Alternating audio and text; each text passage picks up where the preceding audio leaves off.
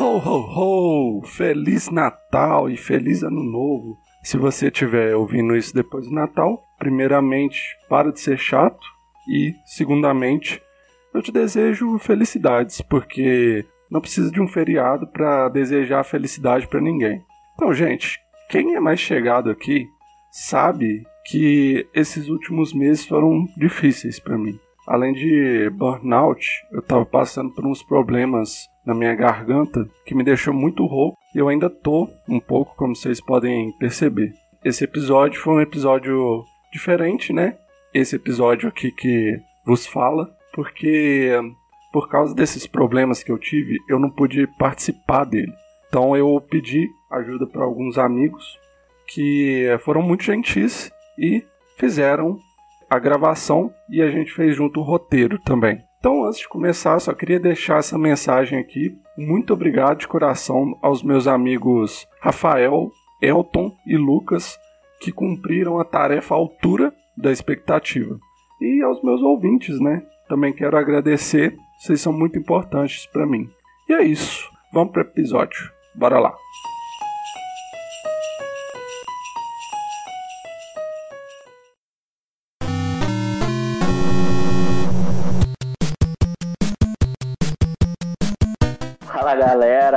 Dia, boa tarde, boa noite. Eu sou o Rafael. Estamos ao vivo também na Twitch, no YouTube. Você que já está aí, obrigado. Queria agradecer muito aí o Bruno pelo convite, né? Aí o Elton, o Lucas que estão aqui comigo. Primeiro explicar, né, o motivo que o Bruno não está aqui comandando. O Bruno tá com um problema na garganta, uma íngua que deixou ele rouco, já tá mais de dois meses, né, Bruno? Tá com esse problema e talvez só melhore com uma cirurgia. Então ele convidou a gente aí para fazer é, ele está nos bastidores aqui com a gente, ele vai comentar aí também algumas coisas pelo chat, a gente vai ler aqui para ele. Aí ele já está aí com a gente também. Então é isso. Vamos começando aqui então. Eu vou me apresentar, eu sou Rafael Francato, sou palestrante, sou coach e sou funcionário público do Tribunal de Justiça de São Paulo. Eu atuo no interior aqui do tribunal.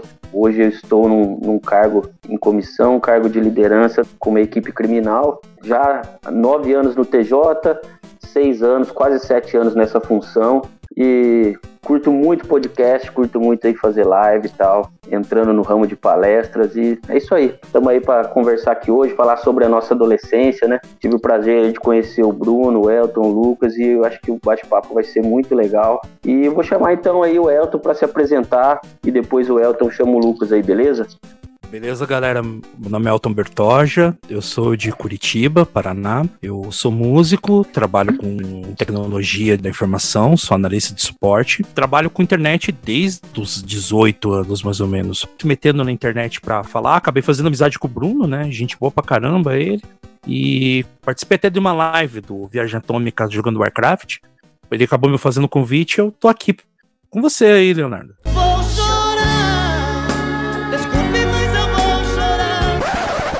Lucas, quer dizer, oh, droga. Oh, a burrice tá feia, cara.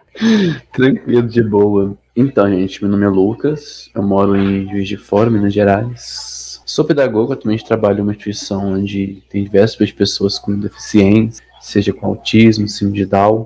Eu conheci o Bruno, se não me engano, foi no canal dele. E ele fez esse convite, a gente tá aqui vai ter um papo sobre nossa adolescência, né? Espero que vocês gostem. Eu esqueci de falar, né, cara? Eu conheci o Bruno aí pelo Twitter mesmo, aí nas militâncias nossas aí no Twitter e também fiz uma live com ele aí, né, no Cafés Matinal, foi muito legal e aí ele chamou para fazer esse episódio também. Então eu queria explicar, né, um pouquinho aqui, agradecer né, a galera que já está aí com a gente e explicar que assim, esse roteiro a gente acabou montando junto, né, galera? Tipo, a gente conversou e tal, foi várias ideias e como a gente estava pensando numa coisa mais divertida, né, uma coisa mais leve, já chega esse ano de pandemia, né? A gente teve aí mais um ano aí cheio de notícia ruim, a gente estava conversando aqui nos bastidores aí, o contexto político, social e tal, econômico. Então, hoje a gente quer fazer aqui uma coisa para a gente realmente descontrair, dar um pouquinho de risada aí e vai ser bacana, porque vamos falar da nossa adolescência, acho que cada um aqui tem uma idade, né? Não, não é todo mundo da mesma idade, acho que vai ter bastante história diferente aí para contar. Eu acho que a gente já pode entrar aí no que é o nosso segundo bloco, que é o tema em si, né, galera? Alguém quer falar alguma coisa antes aí? Interessante ver, são três gerações, que eu, eu sou a infância e adolescência de offline. Rafael já pegou o negócio quando começou a desabrochar a net e tal.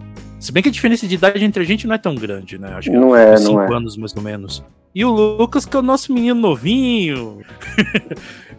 e já pegou o negócio mais online, né? Vamos pro próximo bloco.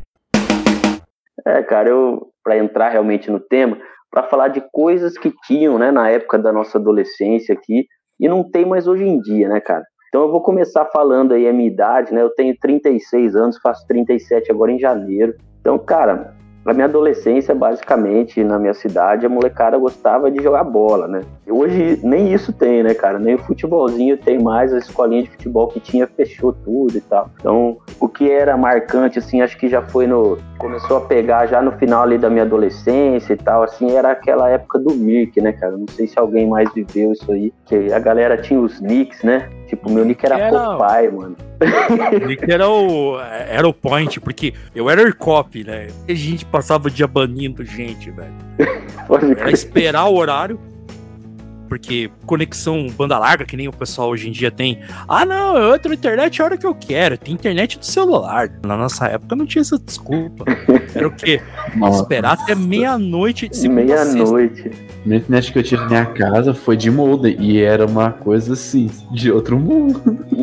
Nossa. E era internet assim, limitada. Você Cobrar é... o pulso. Eu sou da época do pulso. Depois Sim. da meia-noite era pulso único, né? Por isso que a gente Não, era meia-noite. O único você pagava uma ligação, né? Então, cara, era meia-noite, meia-noite um. Eu programava o discador pra meia-noite um. Deixava pra ser ligado o dia inteiro. O meu 486 V de guerra lá. E daí dava meia-noite um de segunda a sexta. Já ligava pro provedor. Daí eu tinha um programinha que eu tinha programado lá e feito em C. Ele iniciava meus programas pra ficar baixando MP3 e fazendo as coisas enquanto eu não tava em casa.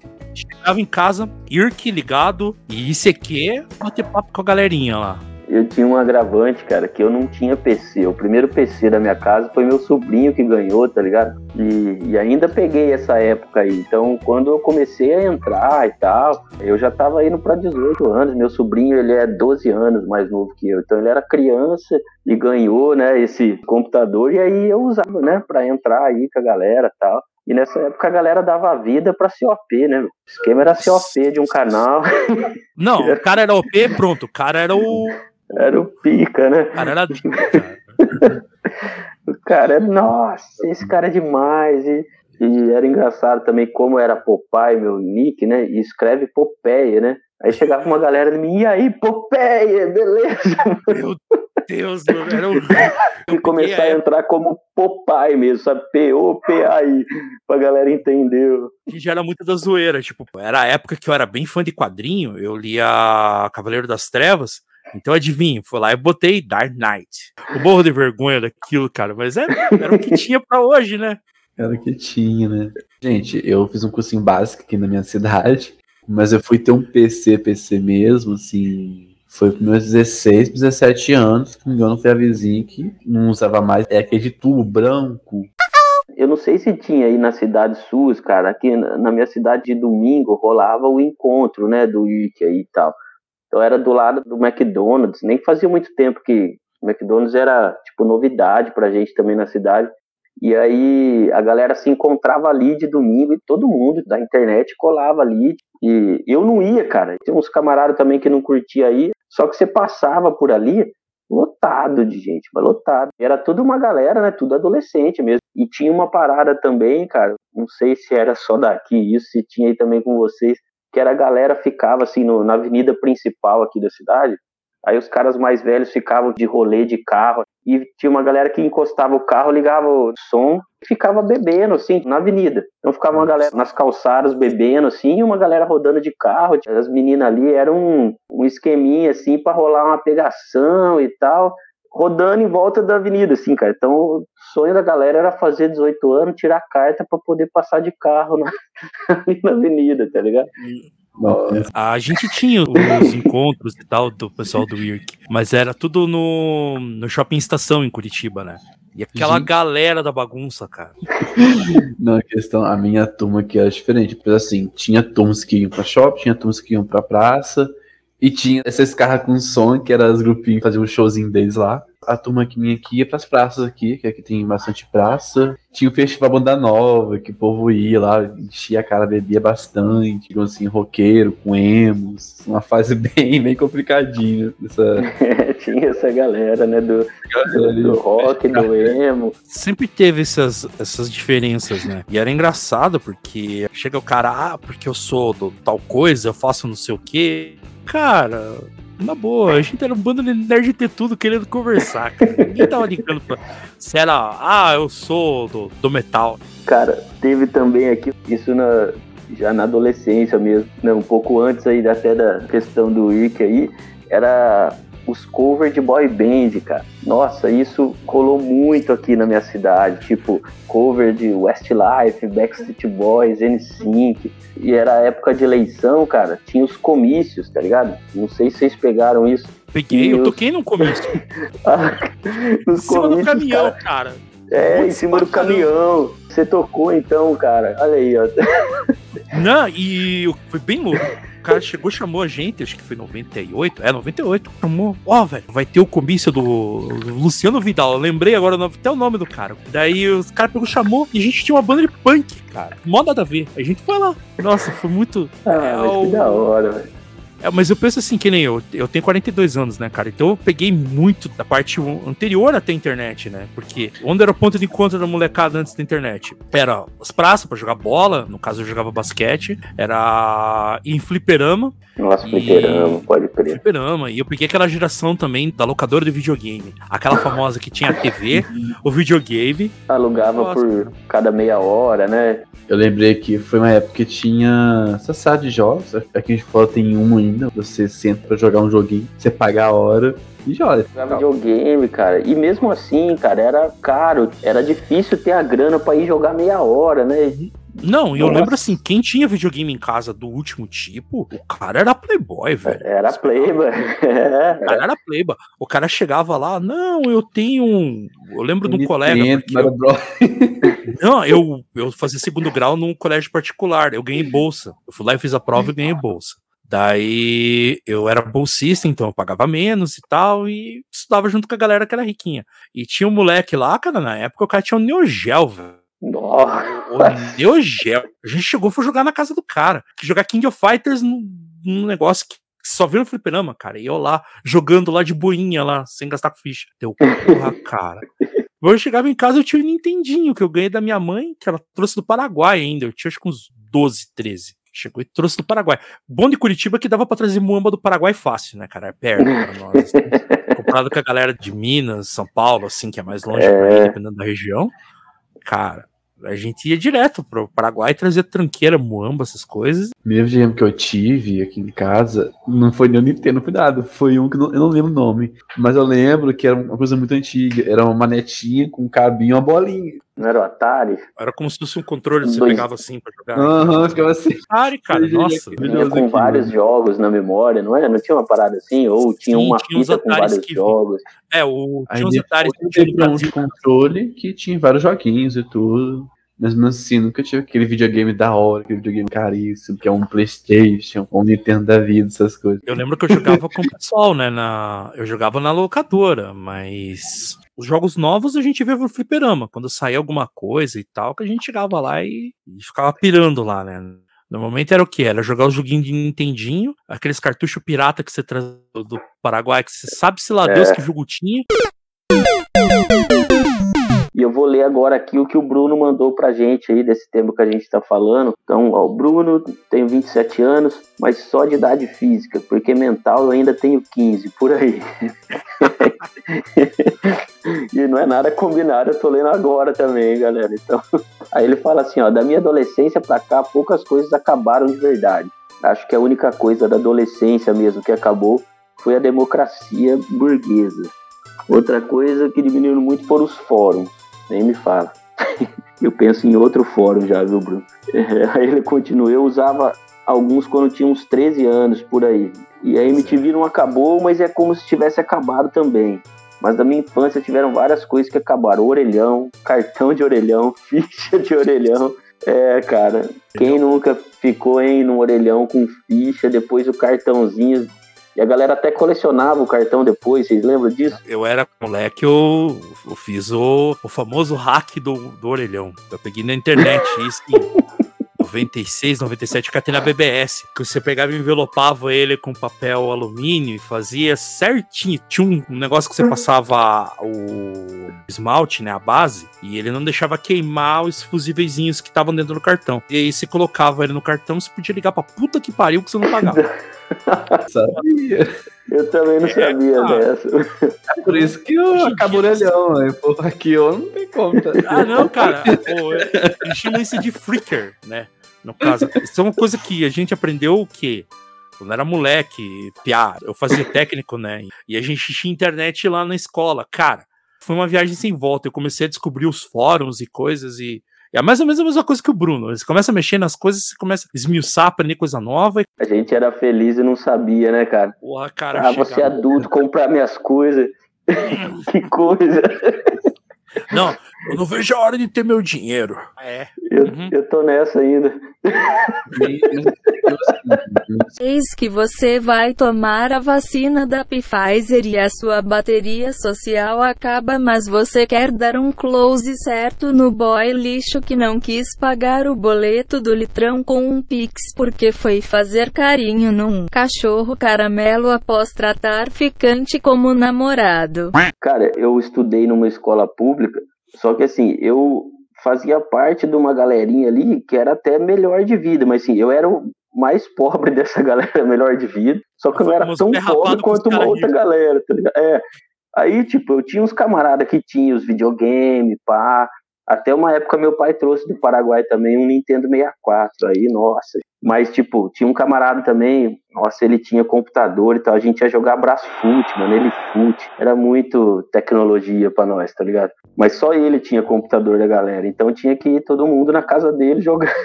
Isso era, foi demais também. Agora, o que eu mais sinto falta acho que essa parada mesmo de não ter responsa, né? Pô, curtia jogar bola, só pensava em jogar bola. De manhã jogava bola, chegava da escola é bola. É isso, né? Poder não pensar em problema, né? Eu comecei a trabalhar com 15, né? Porque eu precisava ter o meu dinheiro, porque infelizmente a gente nasce pobre tem que se virar, né? Desde pirralho. Eu tinha a minha prima, né? Ela teve filho cedo e, e ela não criou o piá dela, né? O menino dela, quem criou foi a gente aqui em casa. E quem que era a babá dele? Eu, com 15. Então, cara, eu Já praticamente. era virei responsa, né? Não, É. eu virei pai aos 15, literalmente. O Felipe, né, que é o meu primo que eu criei, cara, tipo, ele, até hoje ele vem pedir conselho, ele vem falar comigo. O moleque tá mais bigodudo que eu, cara, ele é mais alto que eu. Eu tenho 1,88m, o moleque tem quase 1,92m, cara. É mais alto que eu ainda. O Desgracido é um gigante, cara. Ele vem e me abraça assim, eu me sinto baixinho perto do cara. Daí eu brigo com ele, ele fica bicudo. Tipo, o que eu não falo pra minha filha, às vezes, que minha filha, minha filha tem um juízo. E eu Ah, brigo que muito com ele comecei a trabalhar cedo pra poder ajudar ele. E eu comprava as paradas dele. Quando ele foi pra escola, quem comprava o material era eu, era eu que brigava com ele quando ele tirava nota baixa. Tinha mais uma boca pra alimentar. Meu pai não ganhava tão bem eh, na, naquela época. Minha mãe trabalhava no salão de beleza. Passava os dois o dia inteiro fora e eu tinha que trabalhar e estudar. Minha prima chegava quando eu tava em casa, assim, que eu tinha um horáriozinho entre o trabalho e escola, mais ou menos uns, umas duas horas da tarde. Ela chegava e soltava o piá e sumia. Tanto que ela fez É, aí é isso que responsa, né? Não, de- tanto que ela fez isso que três anos depois apareceu com mais um, né? Aí, Qualquer coisa. aí, ah, aí- aí três anos depois apareceu com um terceiro. É, toma Só que aí, esse pai assumiu e tá junto. É, foi, foi tenso, cara. A gente queria ter as coisas, que nem o videogame. Eu tive um Nintendinho. O resto eu comprei tudo depois, cara. Quando eu comprei Play 2, eu acho que eu comprei o meu Play 2, acho que foi em 2005. Quando já tinha lançado ele em 2000, né? 2005 eu comprei ele. Eu comprei desbloqueado num colega de trabalho. O cara chegou pra mim assim, ó. Cara, tô apertado de grana e preciso de dinheiro. Cara, eu quero 400 no meu Play 2. Eu peguei e liguei pra minha esposa na época, né? Eu achei, amor, ó, tem um colega que tá vendendo um Play. Ela, quanto que ele quer? Ela já se interessou porque ela também gosta de videogame. Eu falei pra ela, ó, ele quer 400. Pergunta pra ele se ele não faz parcelado, você vai e paga pra ele, senão, final do mês você vai e paga. Daí eu falei, conversei com o cara, não, cara, faz em duas, beleza. No outro dia ele trouxe o Play. Porra, eu tinha 25, 26 anos. Cheguei com o videogame, liguei, Minha filha nenê ainda, devia ter uns 3 anos. A gente tá lá jogando videogame, eu e minha mulher, que nem uns bobão lá, tudo felizinho jogando. Teve coisa que nem eu falo, eu pulei a adolescência, eu tive que ver adulto cedo depois. É eu consegui um pouco resgatar aquilo que eu não pude curtir, tipo, videogame, jogar no computador. Eu jogava no computador porque eu comprei o PC na época da faculdade. Eu tive que fazer um upgrade no PC porque meu PC não rodava os jogos e também os programas, né? Cara, eu vou ler aqui um comentário aqui da Ingrid, minha esposa. Fala assim, além de não ter boletos, né, chegar em uma idade e ficar torcendo para a próxima fase, né? 15 anos, né? Festa, tal, depois de 18 anos tirar carta. Você teve assim também, Lucas, essa expectativa? Tipo, como é que foi aí essas fases? A carta eu acho que é o que pega, né? Não tive adolescência que nem a do nosso amigo Elton aí. Eu quis completar 18 anos porque eu sabia que tinha muita responsabilidade. Eu não me interessava tirar carteira, tinha ontem. Hoje em dia já tenho esse interesse, tanto que eu tô fazendo autoescola e tudo. Eu não precisei trabalhar, fui trabalhar depois que eu fui dispensado do exército, mas da adolescência foi muito tranquilo, só umas loucuras aí de jovem, né, pai. Vamos falar daqui a pouco, né? cara, eu, eu era aquele cara, acho que meio do limbo ali, sabe? Tipo, não precisei trabalhar assim, fui contratado para jogar aqui no time da cidade, o Mujimirim. Então eu fiquei nesse esquema de só futebol. Aí com 15 anos, cara, eu quebro o tornozelo, fui dispensado. Aí eu falei assim: não é para mim futebol e tal, eu vou trabalhar. E fui trabalhar com um tio meu, mas nessa época não era nem questão de precisar, não. E depois, cara, depois a coisa apertou um pouco. Tanto que quando eu faço 18 anos, eu não tiro carta, eu tiro com 21. Minha mãe e minha irmã que pagaram para mim e tal, mas eu já tinha 21, cara. Aquela coisa, você não é pobre de passar dificuldade, mas você também não é tão tranquilo que você possa comprar um videogame. Como aí tinha o meu sobrinho, meu sobrinho morava lá com a gente, meu irmão morava com a gente, aí ele ia tendo algumas coisas e por tabela eu tinha, né? Todo mundo aqui é pobre, que ninguém tinha condição de nada. é, a gente tinha o necessário para sobreviver. Sim, seria hipócrita falar que eu passei fome. Não, não passei. Tinha comida, tinha as coisas. Que nem eu moro na Coab, né, cara? Até hoje. O pai comprou a casa da Coab em 77. O terreno era muito grande. Quando eu casei, minha sogra e minha mãe olharam assim para mim, para minha esposa e seguinte, vocês não precisam comprar casa, vocês vão morar aqui no Vou morar no fundo. É porque eu sou filho único, aqui né, é cara? Tipo, eu não tinha irmãos, ah, é. eu tinha primos. É, meus tios vinham direto aqui em casa, meus primos cresceram comigo, então eu não precisava de irmão. E minha mãe ficou doente, não pôde ter mais um, né? Aí eu acabei ficando sozinho e acabei que eu construí no fundo da casa dos meus pais e o bairro aqui todo tá começando a melhorar, tá tendo toda aquela parte de urbanização melhorando e tal. Só uhum. que eu moro aqui desde o tempo que isso aqui era várzea, cara. Então. Falando aqui também, gente, quando eu cheguei aqui no bairro que eu moro aqui, eu não tinha os condomínios que tinha. A trilha pra, pra escola, assim, pegar uma trilha de mato, assim. É. Hoje em dia não, hoje em dia tudo assaltado, tem condomínio sendo feito. Como é que a, essa questão de urbanização com o tempo vai melhorando, né? Acho que isso é um gancho aí, cara, para a gente entrar no outro bloco nosso aqui, que são quais coisas da época, né, da adolescência e nossa, que hoje são totalmente diferentes. Tipo, música, lazer tal, pensamento social, né? Cara, eu posso falar que na minha época de adolescente mesmo, assim, rolava muito pagodão. Pagode e tal, e, e ainda no, no final da adolescência já começou a rolar na minha cidade os rodeios também, aí começou a aparecer um pouco o sertanejo, né? Mas o pagodão, cara, era só para contrariar mesmo, sabe? Da época ainda do Alexandre Pires lá no SPC, mesmo. o Raça Negra, né? Que é, hoje é um hino, né? A música do Raça Negra aí é uma... direto, aí voltou a tocar. E, cara, lazer, lazer era jogar bola, mano. Pagodão e futebol sempre combinou também. O videogame, né, que a gente falou, e o clube, cara não sei se existia isso aí, tipo, na cidade aqui tinha o clube e tal, e tinha uma galerinha lá que era os My Playboy, assim, era, parecia malhação mesmo, tá ligado? Aquela galera que sai da é. escola é. particular e vai pro clube, assim, e, e rolava altas tretinhas.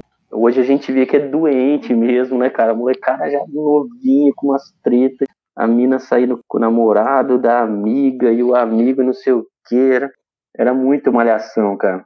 E o que mudou totalmente, assim, no, como pensamento social, na minha adolescência, assim, eu acho que rolava muito preconceito ainda, tipo, muito machismo.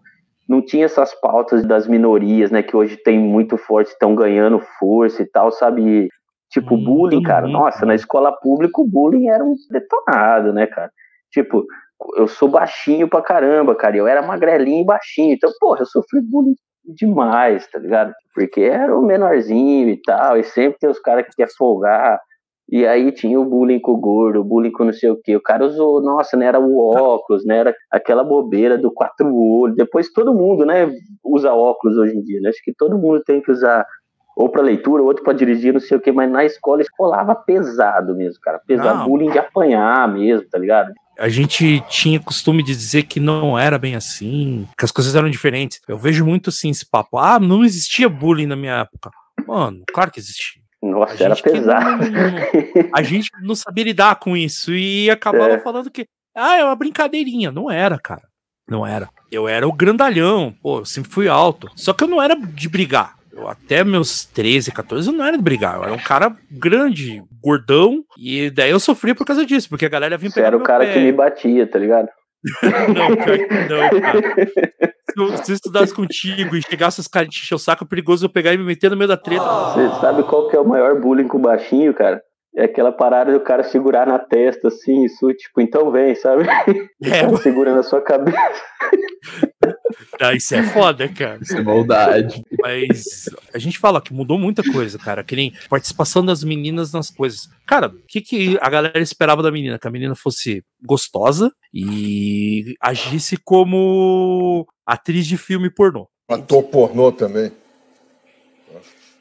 Ator pornô. Era o pensamento do, dos moleques na época. Até porque a gente aprendia sexo através disso. Esse é um negócio que eu sempre bati na tecla. Como é que o menino aprendia sexo no nosso tempo? Geração X, geração Y.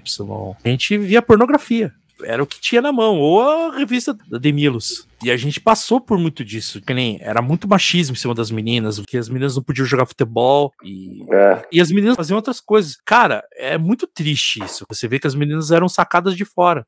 É, tipo, a minha esposa é nove anos né? mais nova que eu, cara. Ela ainda falou: olha que não faz tanto tempo, né? Na minha classe era assim: um dia a educação física era dos homens, então era futebol, do outro era mulher, era vôlei. E você não precisava nem perguntar, era meio que o pensamento normal, né? E tipo, e se uma menina queria jogar um futebol lá, nossa, todo mundo zoava a menina, entendeu? Não podia, cara, né? Era um pecado mortal. Como que a menina quer jogar futebol, tá ligado? Não, e... não pode. Proibido. Nossa graças a Deus, né, isso mudou muito, cara. Hoje em dia, assim, mudou bastante e isso é bom que tenha mudado, que acho que na nossa adolescência aí foi pesado mesmo, cara. Tem também o resto, né, cara, parte da... Cara... Opa, aí, Brunão mandando... Aí... O, o background mandando coisas. Ah, vamos ver o que, que o Bruno mandou aí. Olha lá, ó. Tá, tá, tá. Ó, Aqui, descob... é...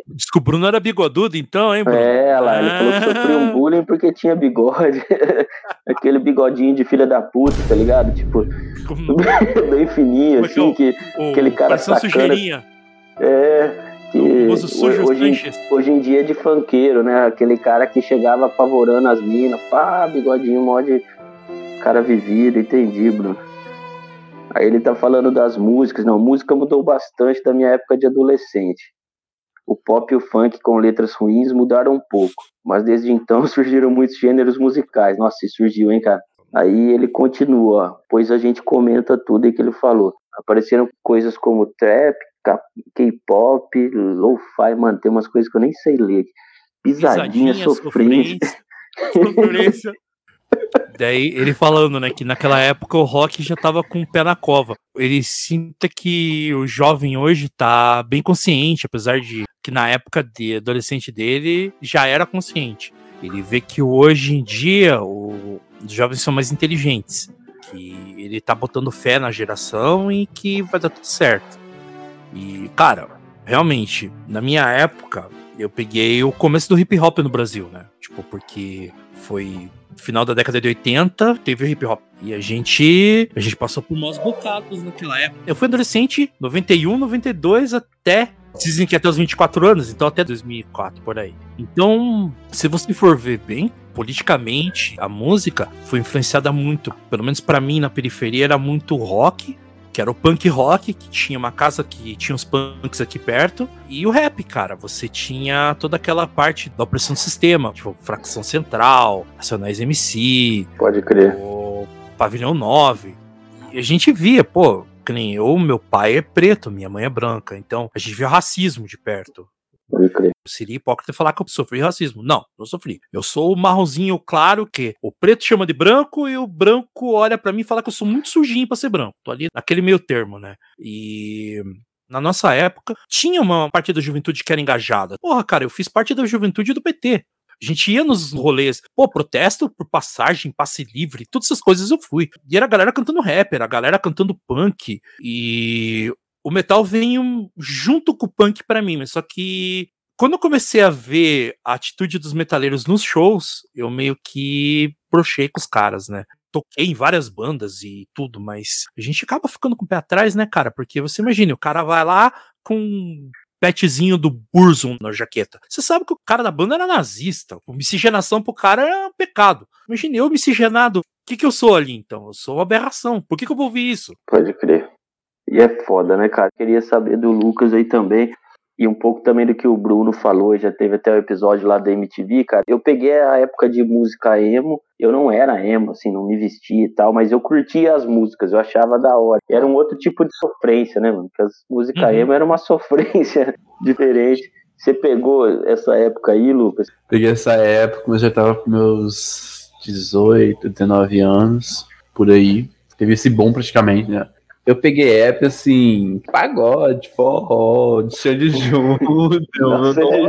Sandy Júnior, na Globo, seriado, né? Eu acho que isso foi um processo, um processo longo e demorado para chegar ao que chegamos hoje. Hoje em dia, a gente vê como é que as pessoas têm essa consciência e vê que não é mais engraçado zoar o outro por ele ser quem ele é, pela aparência, pela estatura dele, pelo seu corpo, sua higiene, sua orientação sexual. Hoje em Cara, dia, os jovens estão muito mais conscientes realmente.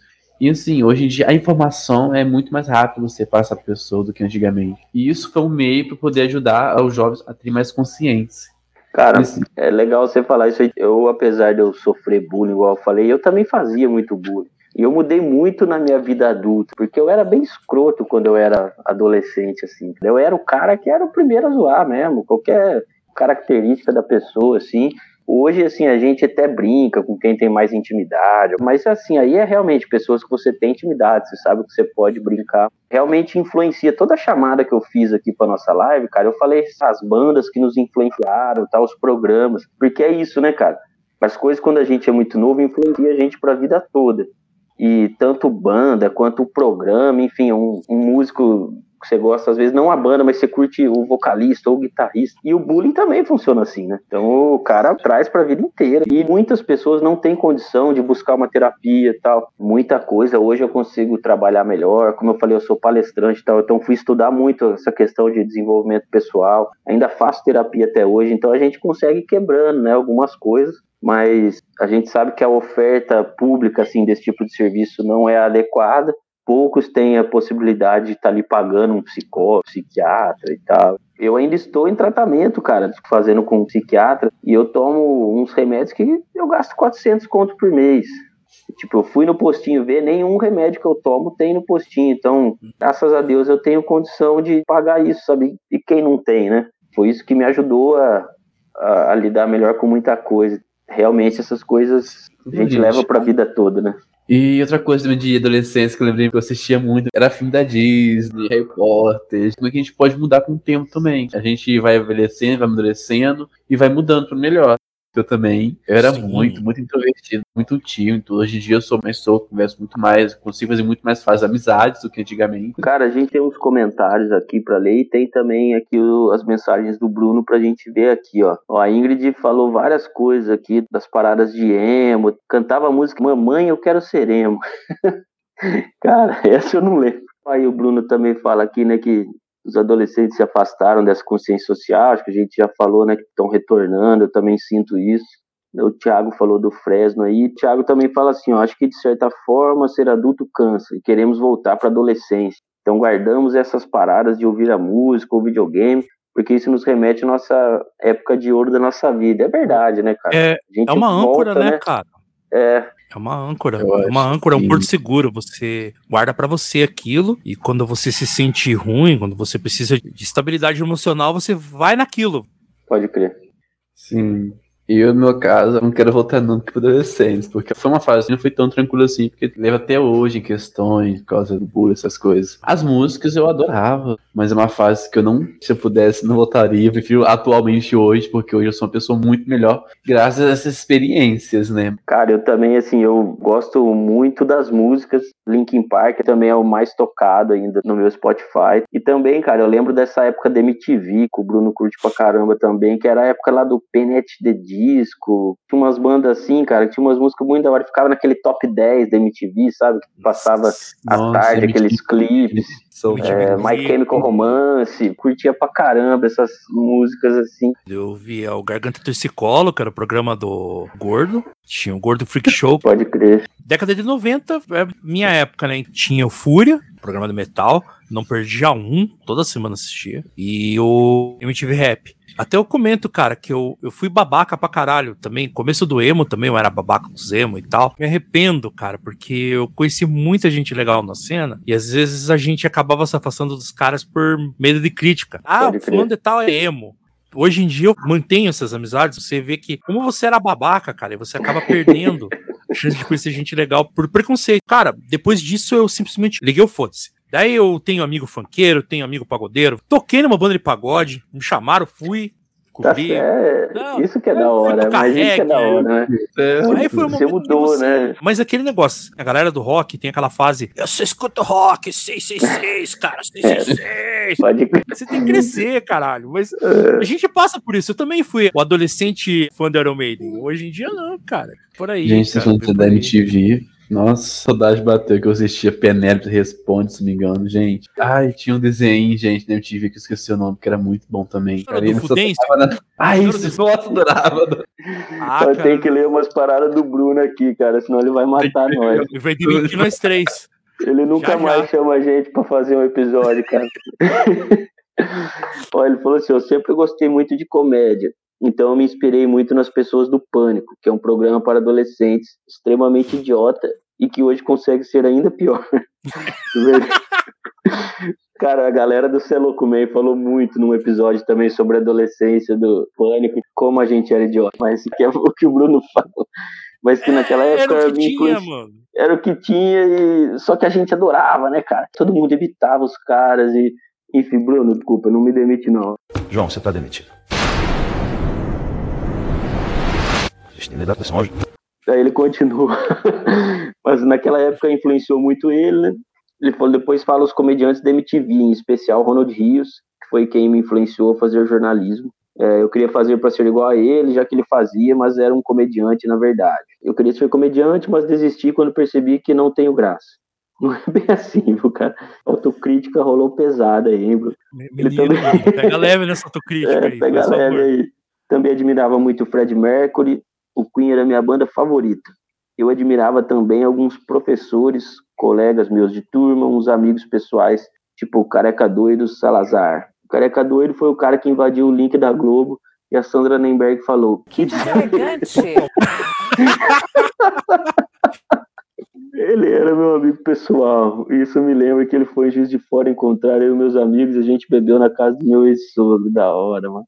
Depois subimos um morraço e na metade do morro ele parou pra cagar na rua. Porra, mano. Como assim, mano? Ele até tirou Mas que foto merda da é bosta. gente? Tirou foto da bosta e postou no grupo no Facebook, mano. Gente, não é possível. Esse grupo nosso Jesus. moldou minha vida. A gente tinha uma química foda. Daí eles foram uns pau no cu comigo e nunca mais tive um grupo de amigos assim, que é meio que friends. Hoje em dia luto para reconstruir meu círculo de amigos, além de pessoas que citei, admirava algumas figuras históricas, Karl Marx, Epicuro, Sócrates e tal. Gente. Quem Ó. nunca, né, passou por uma situação dessa com amigos e tal, mas, pô, essa parada de tirar foto aí do, da bosta. Ó, menções a Hermes e Renato aqui, Havaianas de Pau. Nossa, Havaianas de Pau. Havaianas de um Pau, clássico, hein, cara. Olha lá, a minha esposa até hoje ela assiste Chaves. Chaves eu lembro, eu com meu sobrinho assistia Chaves e Dragon Ball. Tipo, nós deitava no sofá assim, meu sobrinho mó pivetinho. E, e, Dragon Ball, mano. Minha primeira tatuagem eu fiz assistindo Dragon Ball, tá ligado? Tô no estúdio do tatuador lá, ele ligou a TV. Acho que era na Globo que passava essa época já, TV Globinho. Aí. Dragon Ball. O desenho foi oh. Cavaleiro do Zodíaco, nossa, gente. É, Cavaleiro do Zodíaco eu peguei bem no começo da minha adolescência. Tinha uns 14, 15. E, cara, Cavaleiros era um negócio e eu não gostava. Galera ficava puta comigo. Eu não tinha parabólica que não pegava na minha casa, então eu eu não assisti, então acho que por eu não ter, eu finjo que eu não gosto, tá ligado? pra não ficar frustrado. Ah, nem gosto. Não, eu, minha filha é fanática. Ela leu os mangás, ela acompanhou tudo, ela viu todos os animes. E. Não, todos minto, porque o Ômega ela viu até um pedaço. Depois, aí, quando chegou perto do final, eu que vi o final e ela não. Mas anime foi um negócio muito presente na minha vida. Nossa, Yu Yu Hakusho, Hunter x Hunter, mangás em geral. O começo da minha adolescência eu era o famoso isoladão, ninguém ligava para mim, as meninas não me olhavam e o diabo a quatro. Eu, para não virar um bosta em céu retardado ceboso, eu acabei querendo ser tudo ao mesmo tempo. Então eu ouvia metal, eu ia nos shows de metal, eu ia nos bagulho de anime, eu ia nos bagulho de nerd, quadrinho, tava nem aí. Chamava, tava indo. Eu era arroz de festa daí. Cara, tem um que eu preciso falar aqui, que como eu era boleirão, Ronaldo Fenômeno. Ronaldo! Esse me influenciou, ah. assim, no futebol. Foi aquela Copa de 98, a gente tava, assim, bem na, naquela fase adolescente que você tá a na fase de fazer teste nos times e tal. E aí era o auge dele, né, cara? Eu era aquele cara que quando ele machucou, guardei jornal, sabe? Capa do jornal. Todo dia eu comprava o jornal Lance. Não sei se vocês estão ligados, que é um jornal de esporte só. E juntava moeda pra ir lá comprar o lance todo dia, tá ligado? Meu velho é fanático por futebol. Ele jogou, né? Meu, que da hora. Meu pai jogou no Ferroviário, que é o, hoje em dia é o Paraná Clube, que tá morrendo. Que da hora, é, mano. Apertem F pro meu time, por favor, porque já estamos pra quinta divisão. Não, acho que é quarta. Ah, foda-se, já perdeu tudo aí. E. Valeu, Brunão. Então, daí meu tio jogou no Coxa, que é o Curitiba, que é um time tradicional. E eu Porra, tenho um outro tio que, que jogou no Atlético Paranaense. Então. Ô, oh, mas vocês fizeram o combo aí do família. Ah, cara, Fechou Família o combo do... do futeboleiro, cara. É, o que, que sobrava pros negão, né, velho? O que, que o preto fazia no Brasil? Ou ele jogava futebol, trabalhava até morrer, ou ia acabar na cadeia. Minha avó não queria que meus tios fossem pra cadeia, né, cara? Então botou tudo. Bora jogar bola, né? Não, meu tio, ele entrou no exército, ele foi até perto de tenente só jogando futebol. Ah, que da hora. O senhor Como ia é? pros treinos de, de tiro, essas coisas? Ele, ah, às vezes a gente ia, mas o negócio era futebol. Olha lá, o Edinho, o Edinho parceirão meu. Ele gostava de assistir a feiticeira e a tiazinha. Oh, já, já chegou chutando balde. Oh, Edinho, conta pra nós aqui. Você curtiu a Emanuele também, né? Gente, lembrei aqui, foi a banheira do Gugu. A banheira do Gugu era pornografia, mano. Todo adolescente assistia com o quarto trancado, luz apagada. Fabricantes de maionese caseira vão entender. Espera aí que eu vou vomitar e já volto. Nossa senhora. Cara, a época da tiazinha da feiticeira era a época do videocassete, né? A galera gravava e depois ficava assistindo em câmera lenta, tá ligado? Nas fitas, cassete. E dava uns close, né, cara? Tipo, era descarado. Close ginecológico, mano. É, cara. Falar pra você, é melhor do que as câmeras que os médicos usam hoje pra operar as pessoas e tal. Nossa, mas era um, uma febre mesmo, né, cara? Todo mundo também chegava na escola outro dia, se assistiu e pai. Não, e era é. normal isso. A gente era normal, é Era uma parada que eu tava falando. Como é que pode? A nossa geração que era mais inserida em putaria, hoje os caras virar um bando de conservador, mano. É verdade, né? Porque é a galera mais velha que é mais conservadora. Vamos ver, tem alguma coisa do Bruno pra gente ler? Bruno. Bruno, não demite a gente, hein? Sempre é bom reforçar. Cara, história não. engraçada ou constrangedora da sua adolescência. Eu preciso contar duas histórias, cara. Uma história até teve um desenrolar semana passada disso, cara. Uma vez estava eu, o Edinho e tinha mais uns camaradas, fomos fazer um trabalho em casa, de escola, trabalho de escola. Aí fomos tomar um café da tarde assim, cara. Chega meu pai e tal, meu pai é aquele cara que sempre andou peladão em casa, quando chegava alguém era cueca, já tava bom. Quando punha um short, tava com o cofrinho aparecendo assim, tá ligado? Puta que pariu. E o nome dele é Benê. Tem que registrar isso. Nesse dia, meu pai tá lá com o cofrão aparecendo.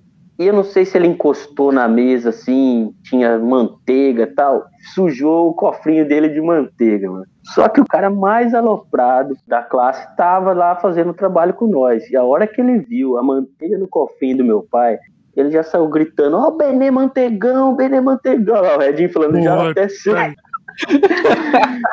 Aí, esse cara leva isso pra escola, tá ligado? Tipo, nossa, o pai do Rafinha é o Mantegão, o Benê Mantegão. E esse cara me encontra meu pai, minha mãe e meu irmão semana passada num barzinho aqui da cidade e começou a falar pro meu pai: Ô, Benê Manteiga, você não lembra de mim?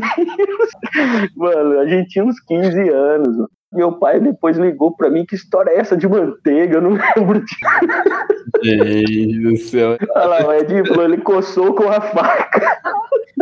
Essa história é demais, cara. Nossa, o cara semana passada me lembra disso e fala pro meu pai, pra minha mãe. Ó, oh, mantegão, você não lembra de mim, manteiga? E tem mais uma outra, cara, que mostra o quanto eu fui idiota. E essa já era até mais velho, já tinha uns 20 anos aí. Tinha uma galerinha que sempre, uma vez por mês, fazia um churrasco e tal. Aí a galera chapava e tipo, mano, vamos sair pra rua brincar de tapetão. E eu, né, que porra é essa de tapetão? Lá vem. O cara pega o tapete do carro, passa com o carro e dá no primeiro que tiver na rua. E, mano, os caras faziam isso. E essa época, era aquela época que eu. Sabe quando você frequenta a igreja e tá meio que desviando da igreja, assim? Daí eu fui com os caras. Mas na ponte da cidade, assim, o cara me arranca o tapete do carro e deu nas costas do maluco. Eu sei que é errado, cara, mas não tem como não rir. Aí eu falava pros caras, mano, isso não é de Deus, isso não é de Deus, que mancada. Eles fizeram várias vezes, depois, tipo, todo mundo amadureceu, graças a Deus também. Até hoje não acredito que nós fizemos isso, tá ligado? É muito pesado. Conta do jogo da igreja. Porra, mano, teve esse jogo. Posso contar essa? Então, antes de passar para vocês, nós tinha um time lá, cara. O cara que era o dono do time era da igreja nossa lá, só que o nosso time era assim, metade da igreja, metade não. Aí foram fazer o jogo da paz, que era a igreja de Mojiguaçu contra a igreja de Mojimirim. Meu amigo, o cara divulgou isso como jogo da paz, chamou TV, a sorte que a TV não foi a TV da cidade aqui. Começou um quebra-pau, bicho, mas voadora mesmo, voadora, porrada. E o Edinho, cara, o Edinho é grandão, o Edinho era o nosso goleiro. Só que o goleiro dos caras era gigante, mano. A hora que o goleiro dos caras veio lá do outro lado, o Edinho já grudou, né? Não, não, não, você não, você é muito grande. o cara era muito grande. Mas, cara, até o pastor dos caras, o pastor dos caras irritando e xingando nós. Aí um camarada nosso, mano, tirou sarro, fingiu que ia dar um soco. A briga começou por isso. O cara fingiu que ia dar um soco na cara do rapaz e não deu. E aí riu na cara dele. Nossa, e aí os caras vieram pra cima. Sabe quando você vira bolinha assim, ó? Veio uns dois caras em cima de mim e você vai andando pra trás, até que eu encostei numa parede e só virei uma bolinha. Falei, agora eu morri, né? Mas apanhei, mano. E só ficou ali andando na minha cara. Aí até que chegou um cara me salvou, um cara que eu nem conhecia. Mas saiu voadora pra todo lado. E o jogo da paz ficou aí eternizado aí na memória. Duas igrejas se enfrentando, até com os pastores dando voadora. Sensacional, cara. Agora eu passo pra vocês, que eu já falei demais. Vai lá, Lucão. Não, se for passar vergonha, tem um caso assim, eu tava com meus 12 para 13 anos, simplesmente não sabe o que é uma camisinha, só foi descobrir mais tarde. Porque assim, na casa da minha avó tem vários quartos, né? E tinha um quarto do meu tio. Aí eu entrei e tudo, fui sentar. Aí eu achei a camisinha. Pensei uma bola de soprar. Aí eu fui encher, encher, encher a bolinha de soprar, a, bola, a bolinha que eu achei. A minha avó, gente, me pegou, me foi para a torneira, ficou sabendo na minha boca. Eu não entendi nada. No, no cinema, quando a gente foi ver Mortal Kombat, era dois andares do cinema. A gente tinha passado no postinho e deram camisinha para todo mundo. Fui com meus amigos, a gente ficou lá em cima, né? Daí começou um griteiro e jogando pipoca no outro lá embaixo. Daí eu fui lá no banheiro, enchi uma com água, Voltei e joguei ela lá de cima. E eu errei, porque eu tava mirando os moleques lá de baixo. Eu acertei numa velhinha que tava lá levando os netos pra ver o troço, cara. Camisinha, nenhum adolescente pode ver camisinha, né? Ele fica não. tonto na hora, né? Não, ou parece que. Ainda mais menino. Eita, bicho, sexo, kkkkkkkkkkk. Agora é aquela hora da gente manter o emprego nosso aqui e ler a mensagem do Bruno. Olha lá o Bruno. o Bruno manda aqui pra gente, ó. Quando eu tava no ensino médio, tinha um lugar no meu colégio que chamava Infocentro, que era um local com PCs que os alunos poderiam usar para fazer pesquisas e tal. Mas a maioria que ia ficava vendo redes sociais ou jogando Gartic, é isso? Gartic, isso, isso, isso, Gartic. É, eu já sou boomer para isso, então. Daí uma vez eu e meus amigos descobrimos que dava para fazer acesso remoto muito fácil nos outros computadores. E aí a gente começou a fazer isso em todos, atrapalhando todo mundo a usar sem saber que era a gente que estava fazendo isso. Sempre tem uma história dessa, quando os caras não colocam a foto pornô assim em todos os computadores, né? Eu trabalhava numa faculdade que os moleques mudaram todos os papéis de parede pro Vampeta. Os caras levaram no disquete a foto do Vampeta, velho. Sabe? Foi o primeiro vampetaço que eu vi na minha vida. Em 90. Olha lá, o, o Bruno falou que pornô era bloqueado nos PCs, senão eles iam fazer também, ó. Era bem isso, É, cara. sim. O Bruno continua aqui, galera. Falou que ficava fechando as coisas, que a galera abria e tal. Pesquisando umas paradas no Google, ditando mensagem tipo, você vai morrer em sete dias. Que mancada, mano. Os caras Bruno Samara, aí, ó. já era, você viu a Samara, vai morrer. Só não podíamos rir porque a pessoa que a gente tava zoando tava literalmente do nosso lado. Cara, que mancada. Essa aí é pior que a pornô, tá ligado? Porque todo mundo tem medo dessas porra aí. Era igual a corrente, né? As correntes. Você não mandar pra sete pessoas, você vai ter azar o resto da vida. Todo mundo mandava, mano. Ninguém acredita na corrente, mas ninguém desafia ela também, tá ligado? Imagina o cara ler no Google, você vai morrer em sete dias, pronto. Aí ele termina aqui, ó. Teve um amigo meu que ficou conversando com uma mina, falando que ele era hacker e que era admirador secreto dela, para encontrar com ele agora no bloco B, que era onde ele estava supostamente. Na verdade, ele estava pertíssimo dela. Daí ela levantou e foi para lá. Deve estar até hoje lá esperando. Mas que mancada. E, e esse bullying é o mais pesado, mano. A mina tá até hoje se achando feia, tá ligado? Todo encontro dela, ela lembrou disso, você pode ter certeza, cara. Ele continuou, ele falou, quase fui expulso do Instituto Federal no meu primeiro ano de lá. Eu fiquei tão com o cu na mão na hora que alguém na direção foi na minha sala dar esporro, perguntando quem é que estava fazendo aquilo. Eu acho que eles sabiam que eu estava envolvido, mas como eu parei de fazer depois do esporro, acho que deixaram pra lá. Uns outros alunos de outra sala queriam até me bater por causa disso. E como eu sou cagão, fiquei com muito medo disso. Sorte que meu amigo que enganou a menina era praticamente um político, fazia amizade facilmente com todo mundo. Ele convenceu a todos a não me baterem. Política salvando vidas, tá vendo? Aí, ó. Sempre tem. Sempre tem. Cara que te salva na lábia. Normalmente era eu.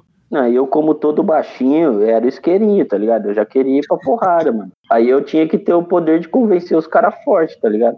Toda vez que eu me meti em briga, dava bosta. Não, baixinho é encanado, cara. Vocês já devem ter ouvido isso aí, né? Quando você vai ficando mais velho, você percebe que, tipo, a sorte que ninguém te levou a sério, senão você teria apanhado em todas, tá ligado?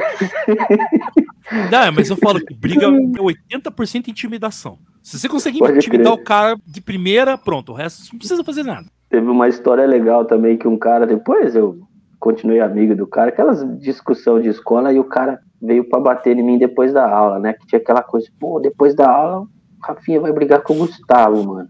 Aí o Gustavo era maior que eu, ele era meio gordinho, assim. Aí, mano, o cara já chegou assim na frente da escola, já tinha uma galera vendo, né? Lógico, aquela galera lá que só quer ver a porrada começou. Ele me passou uma rasteira, mano, e deitou em cima de mim. Aí ele começou a bater na minha cabeça, assim, ó. Aí nisso chega a inspetora da escola. Ele levanta correndo. Na hora que ele levanta, eu virei um murro na cara dele. A oportunidade assim, apareceu. É, então, oportunidade. Aí, tipo, claro que a bronca maior veio em mim, porque a inspetora viu só eu dando um murro nele, né? Ele levantou rápido, ela não viu ele em cima de mim lá me bater. Mas eu saí ainda, né, todo. Ah, deu um murro na cara do cara. A gente no segundo grau, a gente se meteu numa briga no ônibus, cara, na saída da escola.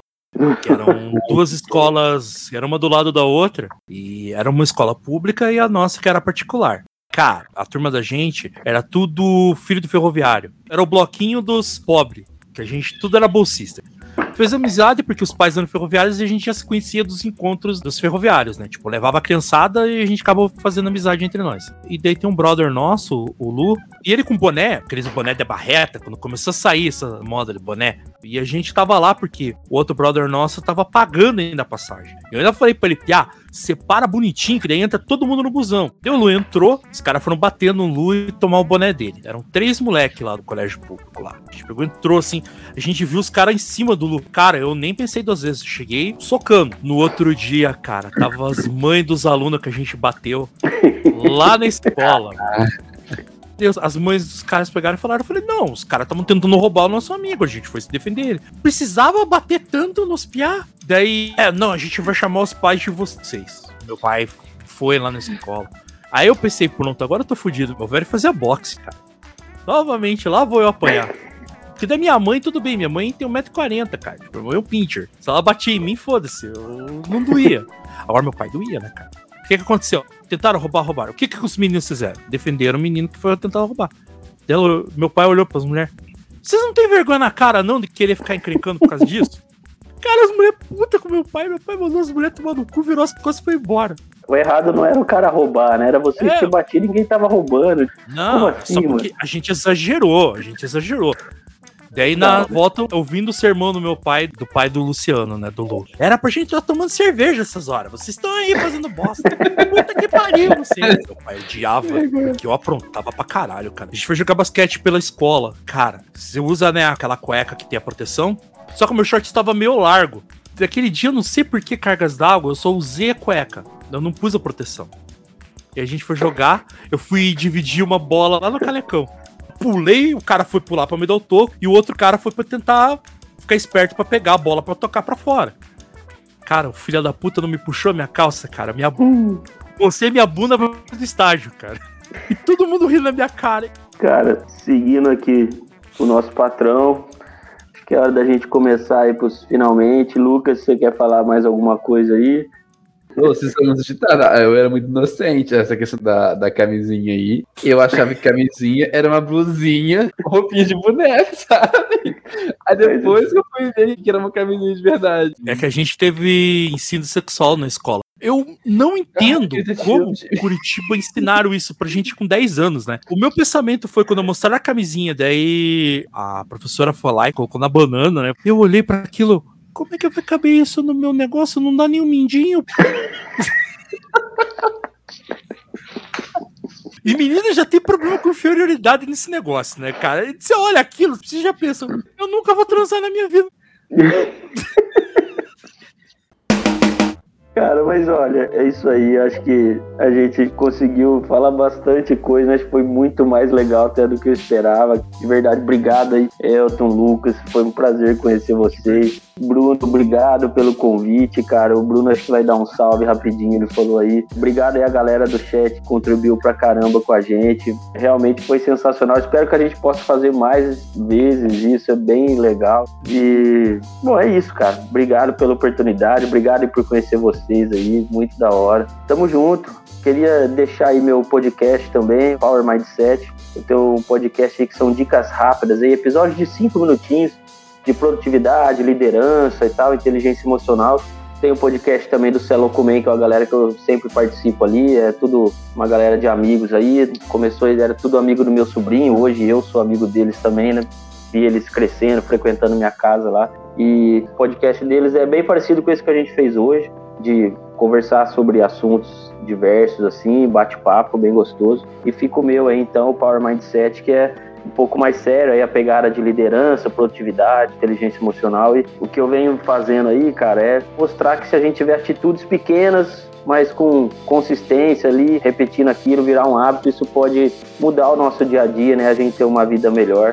Então são coisas simples, mas que feita ali com habitualidade pode mudar a nossa vida. Nada de vender fórmula mágica. Eu sou contra esses coach charlatão aí, né? Falando aquelas frases prontas. Eu gosto de falar para gente como a gente, né? Um passinho de cada vez a gente vai conquistando aí nossas coisas. Até acho que é por isso que até hoje eu não explodi, né? A galera que vende a fórmula mágica aí tá todo milionário e eu tô aí na batalha. Tem que mudar teu mindset, cara.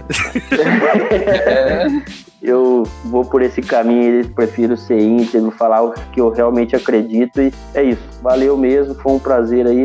Pode deixar aí suas considerações finais também. Bom, vou agradecer o, o, espaço aí pra gente poder conversar. Espero poder repetir, né? Bom, meu podcast é o Lord Trash, tem no Spotify, mesma coisa que o podcast do Rafael. Eu tenho um podcast pessoal chamado Arccast, que daí lá eu falo de outros assuntos. Eu tento ser o mais sério possível e sempre episódios curtos também. Você não vai ficar ouvindo duas horas eu falar sobre política ou qualquer assunto que eu resolva falar. Então daí a gente faz 5, 10 minutos. Eu também tenho uma banda, né? O Mood Stompers, uma banda de rock. E a gente gravou um CD ano passado. Tá se preparando para gravar mais um agora. Então, depois eu deixo o link e tal, bonitinho. Daí da pra hora. galera poder ouvir o nosso trabalho, né? Vai lá, Lucão. Valeu.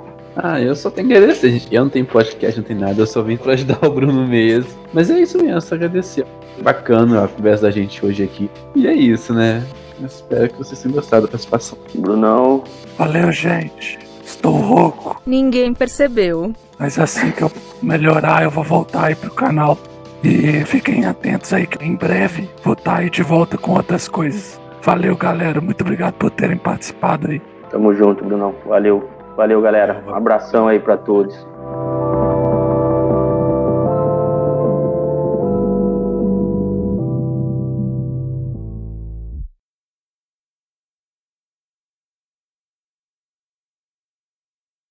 Se você ouviu esse podcast até aqui, obrigado. Feliz 2022 e ano que vem tem mais Viagem atômica.